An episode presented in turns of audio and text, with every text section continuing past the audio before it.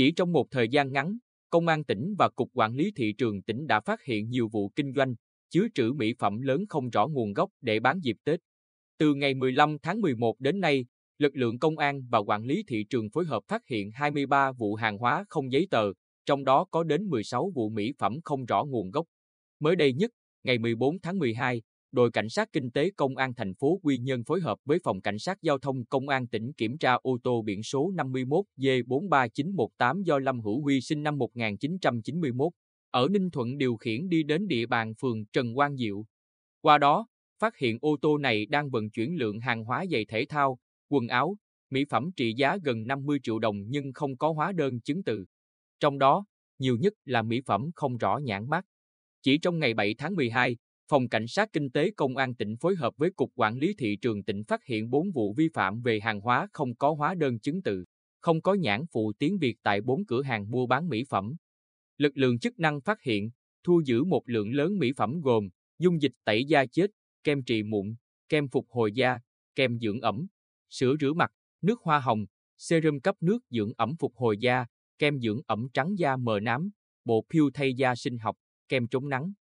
Chủ các cơ sở thừa nhận sở hữu toàn bộ số mỹ phẩm ngoại nhưng không xuất trình được các hóa đơn chứng từ chứng minh nguồn gốc nhập khẩu hợp pháp do mua trôi nổi trên thị trường.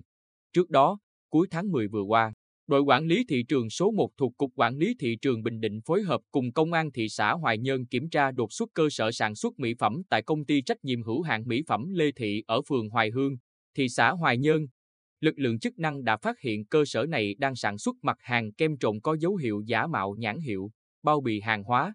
Cụ thể, phát hiện 17.600 hộp mỹ phẩm các loại, ước tính trị giá khoảng 1 tỷ đồng, trên bao bì ghi nhãn hiệu giả là Nikos Beauty của công ty trách nhiệm hữu hạn mỹ phẩm Thanh Nhi ở xã Phú Thông, thành phố Rạch Giá, Kiên Giang. Theo Trung tá Nguyễn Thanh Quang, Phó trưởng phòng Cảnh sát Kinh tế Công an tỉnh, ngoài mỹ phẩm trôi nổi bán tại các cửa hàng, hiện nay hoạt động bán mỹ phẩm trên sàn thương mại điện tử, mạng xã hội, ứng dụng trực tuyến ngày càng phổ biến.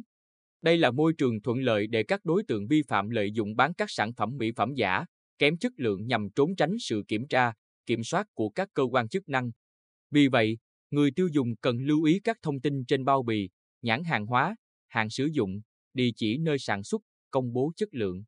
Đối với mỹ phẩm nhập khẩu, cần tìm hiểu kỹ nguồn gốc xuất xứ của mỹ phẩm, nhất là nhãn phụ bằng tiếng Việt phải đầy đủ thông tin bắt buộc theo quy định pháp luật Việt Nam, cơ sở sản xuất, xuất khẩu, nhập khẩu phải rõ ràng. Cuối năm là thời điểm mỹ phẩm giả, kém chất lượng xuất hiện càng nhiều, Người tiêu dùng nên cảnh giác với các sản phẩm giá rẻ bất thường có thể tiềm ẩn nguy cơ không bảo đảm chất lượng, hàng giả.